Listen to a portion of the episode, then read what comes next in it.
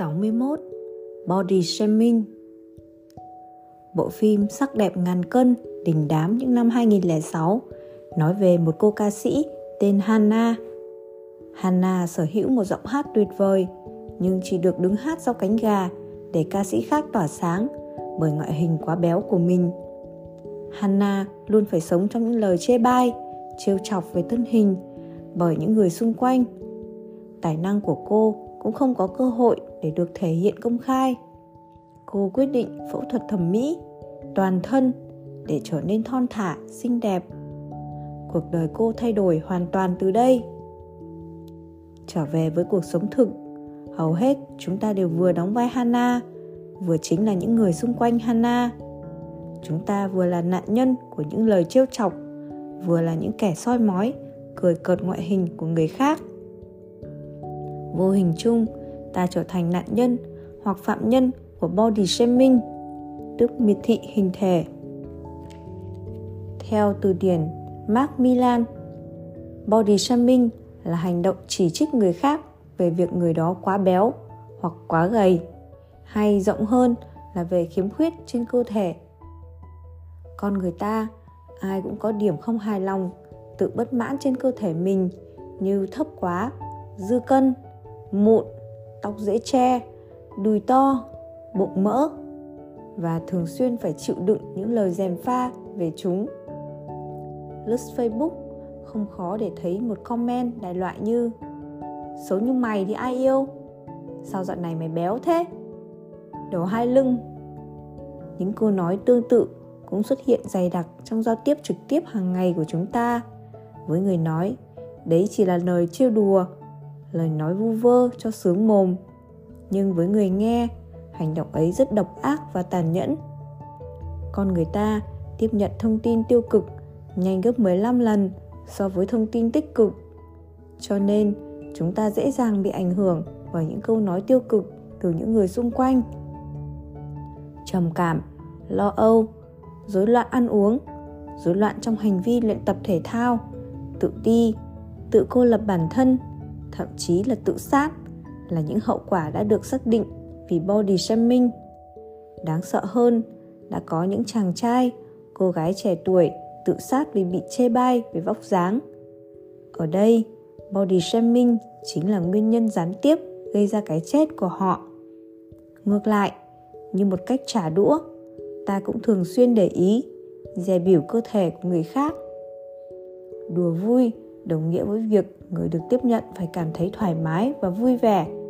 Đừng nhầm lẫn giữa đùa vui và miệt thị, bởi một lời nói chỉ vui khi được đón nhận hoặc không gây cảm giác khó chịu cho người khác và chỉ gói gọn trong ranh giới những người thân quen một khi không xác định được ranh giới của hai vấn đề này thì bạn sẽ có thể dẫm phải nó bất cứ lúc nào mặc cho mục đích của bạn là gì body shaming còn một dạng khác, chính là cá nhân tự nhục mạ, chê bai cơ thể của mình. Body shaming cá nhân, nhiều khi do sự chê bai của người khác, giết rồi cá nhân cũng thấy tự mình xấu.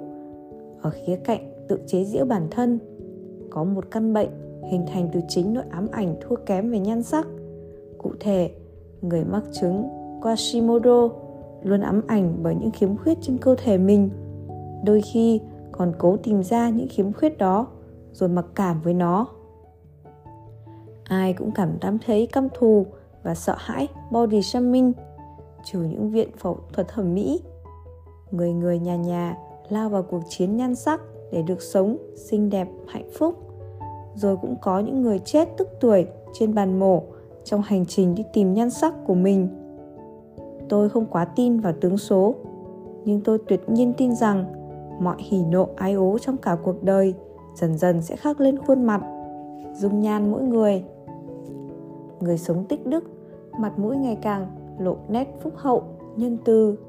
Kẻ miệng lưỡi ác độc, không tránh khỏi ánh mắt gian tà, gương mặt nhìn đã không thể ưa.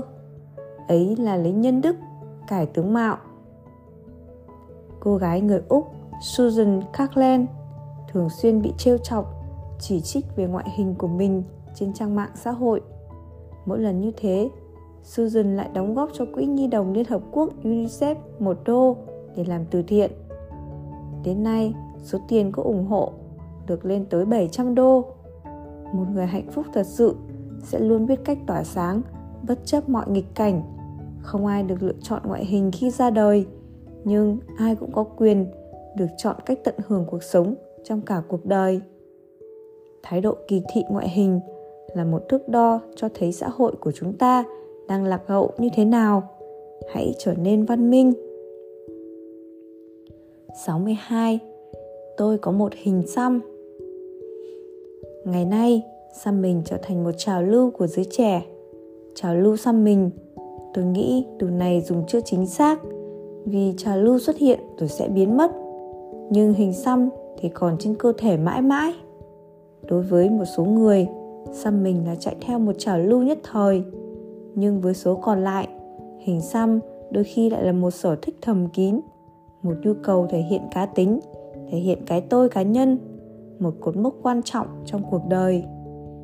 Tuy nhiên, bất chấp nó là trào lưu hay sở thích, những người sở hữu hình xăm, đặc biệt là những hình xăm lớn, lộ thê thiên thường không được nhận sự thiện cảm của số đông.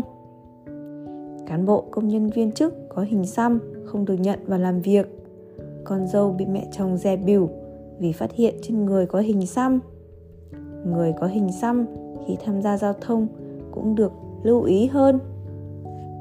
Cô gái bị bạn trai chia tay vì dám có hình xăm. Nghiên cứu kỹ hơn, ta dễ dàng thấy tục xăm mình đã có từ ngàn xưa nhằm để hòa hợp với thiên nhiên, thể hiện quyết tâm chống giặc ngoại xâm.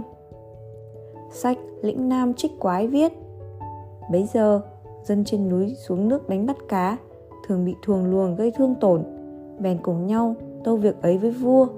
Vua nói, các giống ở trên núi khác với các loài ở dưới nước. Các loài ở dưới nước chỉ ưa những gì giống với mình và ghét những gì khác mình. Vì vậy, ta mới bị gây hại Nói rồi, vua bèn ra lệnh cho ai nấy cũng phải lấy màu xăm hình thủy quái vào người. Từ đó, không bị thuồng luồng gây thương tích nữa. Tục vẽ mình của dân ta bắt đầu từ kẻ tưới. Từ thời Lý, Trần, những người trong hoàng tộc hoặc phục dịch trong triều đình đều buộc phải xăm hình lên cơ thể như một luật lệ phải thi hành. Sách Đại Việt Sử Ký Toàn Thư viết Ngày 12, quân giặc đánh Gia Lâm, Vũ Ninh, Đông Ngàn bắt được nhiều quân ta, thấy người nào cũng thích hai chữ sát thát trên tay. Thời đại ngày nay, xăm hình vô tình bị đánh đồng với người xấu. Nếu người có hình xăm là người xấu thì tất cả những người không có hình xăm là người tốt phỏng. Cách thức để tạo ra một hình xăm trên cơ thể tương đối đơn giản chọn hình, tạo bản vẽ, bơm mực vào da thông qua máy xăm. Các thao tác tạo hình xăm không khác là mấy so với việc xăm môi, xăm mày trong thẩm mỹ của các chị em bây giờ. Nhưng chưa ai lên án hay kỳ thị người xăm môi, xăm mày cả. Với mỗi cá nhân, dù ngẫu hứng hay tâm đắc từ lâu với hình xăm của mình, khi quyết định khắc những nét mực lên cơ thể sẽ chịu trách nhiệm về hình xăm ấy suốt cuộc đời không gây đau đớn hay ảnh hưởng cho bất kỳ ai khác hình xăm chỉ có giá trị thẩm mỹ, đẹp hay xấu. Hình xăm chưa bao giờ và không bao giờ mang giá trị nhân cách, tốt hay xấu. Xã hội chỉ phát triển nếu có những con người dám nghĩ, dám làm, chứ không thể nào phát triển nếu có những con người luôn suy nghĩ lạc hậu và vội vàng phán xét. 63 Đừng để trở thành chú bé chăn cừu. Ra trường, cô vào làm việc trong một công ty của người Nhật.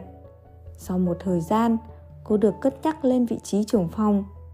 Trong một lần trò chuyện với sếp là người Nhật, cô hỏi Công ty còn nhiều người xuất sắc hơn tôi, vì sao lại chọn tôi? Người sếp điềm đạm đáp Những lần đưa đón đối tác tại sân bay, các nhân viên khác đều mang về hóa đơn taxi hai chiều để thanh toán với công ty. Riêng cô chỉ dùng một chiều taxi để đón đối tác, còn một chiều đi xe buýt tới sân bay. Những lần nhân viên khai khống, bòn rút vật tư, chúng tôi đều biết. Nhưng chúng tôi cần họ nên chúng tôi vẫn giữ họ lại làm việc. Lương và thưởng của họ cũng vì thế mà ít hơn số tiền họ xứng đáng được nhận. Chúng tôi chọn cô vì cô xứng đáng. Tự cổ trí kim chúng ta được đọc nhiều câu chuyện về lòng trung thực ca ngợi lòng trung thực lợi ích của lòng trung thực như nhị thập tứ hiếu những câu chuyện ngụ ngôn của La Fontaine. Bản thân tôi nghĩ lòng trung thực không nên được ca ngợi, nhân chi sơ, tính bản thiện. Con người ta sinh ra vốn dĩ trong sáng, thánh thiện. Lẽ ra nên xem sự trung thực là sự tất lẽ dĩ ngẫu.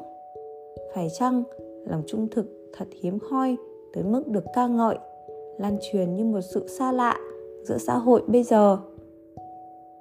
Ở bậc tiểu học, chúng ta chú trọng chương trình đào tạo thiên về tư duy dạy trẻ phải trung thực nên trung thực trung thực là tốt ở nhật đa số trường tiểu học không có kỳ thi cuối khóa từ lớp 1 đến lớp 3 hệ thống giáo dục định hướng phát triển tự nhiên theo tính cách họ quan niệm trẻ em nhân cách tốt trung thực quan trọng hơn thông minh nhặt được một xu cũng không phải của mình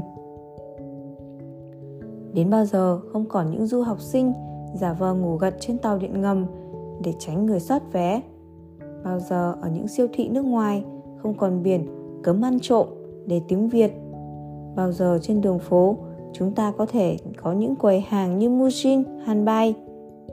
Quầy hàng không người bán ở nông thôn Nhật.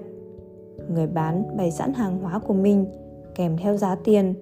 Người mua tự động lấy và trả tiền vào một chiếc hộp người thật sự trung thực là người luôn luôn tự hỏi mình đã đủ trung thực chưa 64. Học cách yêu thương Vào ngày sinh nhật ở tuổi 20 của mình, Sophia quyết định tự tặng cho mình một ngày sinh nhật ý nghĩa nhất. Sau một thời gian suy nghĩ, Sophia đã tự mình thực hiện 20 điều tốt ngẫu nhiên. Điều 1 Sophia tới một trung tâm thương mại, mang theo một chùm bóng bay và phân phát cho trẻ em ở đó. Điều 2. Sophia bó những bó hoa nhỏ thật xinh và mang tặng những bà mẹ xung quanh mình. Điều 3. Cô tới công viên và lén lút nhét tiền xu để khởi động trò đu quay, khiến những em bé đang ngồi trên đu quay bất ngờ. Điều 4. Tặng quyển sách yêu thích nhất cho người bạn thân của mình. Điều 5 Sophia trả tiền cà phê cho một người lạ tại quầy thanh toán. Điều 6. Đặt một tấm bưu thiếp, một chút bánh quy vào hòm thư gửi tặng chú đưa thư và cô lao công. Điều 7. Rửa một chiếc xe ô tô bất kỳ ở bãi đỗ xe. Điều 8. Đặt vài đồng xu trên những ghế đá ở công viên cho những ai cần may mắn. Điều 9. Đặt một phong bì ở trạm dừng xe buýt bên trong chứa 5 đô la, kèm theo bưu thiếp với lời chúc. Tôi hy vọng điều bất ngờ nhỏ này sẽ khiến bạn mỉm cười. Điều 10. Mang quà tới cho một cửa hàng từ thiện trên phố. Điều 11. Dán những đồng xu lên tấm biển ở bãi đặng xe để tặng một ngày gửi xe miễn phí cho người lạ nào đấy. Điều 12. Đặt những tờ nốt trên những cửa kính xe ô tô ở bãi xe với những lời chúc ngày mới tốt lành. Điều 13. Tặng một cô bé vô gia cư, một chú gấu bông. Điều 14. Gửi thiệp cảm ơn và kẹo tới đồn cảnh sát. Điều 15. Dán những đồng xu lên máy bán hàng tự động kèm theo lời nhắn Hãy uống mừng sinh nhật tôi. Điều 16. Đến thư viện và kẹp 5 đô la và một quyển truyện thiếu nhi. Điều 17 tự mình nướng bánh và tặng cho người hàng xóm. Điều 18. Đặt những chiếc ô ở sảnh ra vào, kèm màu giấy, dành cho ngày mưa nếu bạn quên mang theo ô. Điều 19. Mang thức ăn cho một chú chó không chủ. Điều 20. Dọn nhà và làm bữa tối cho bố mẹ. Với Sophia, ngày hôm ấy, cô dành 20 món quà cho người khác cũng là nhận về cho mình 20 món quà ý nghĩa hơn gấp bội. Yêu thương người khác không phải là cho đi những gì ta có mà là cho đi cả những điều ta không có học cách yêu thương là tận tâm từng chút với những người xung quanh học cách đồng cảm và chia sẻ học cách đặt mình vào vị trí của người khác. Học cách yêu thương là học cách trân trọng những điều nhỏ bé người khác dành cho mình. Học cách đối xử chan hòa với mọi người. Học cách công bằng trong mọi mối quan hệ. Học cách yêu thương người khác là học cách dành cho nhau những lời ngọt ngào. Học trao nhau những cái ôm thật chặt. Học cười với nhau nhiều hơn mỗi ngày. Mỗi người sống trên đời giống như một ngọn lửa ngọn lửa nào rồi cũng phải tàn nhưng còn tồn tại ngày nào, hãy sửa ấm thế gian ngày đó. Vì sống là cho đâu chỉ nhận riêng mình.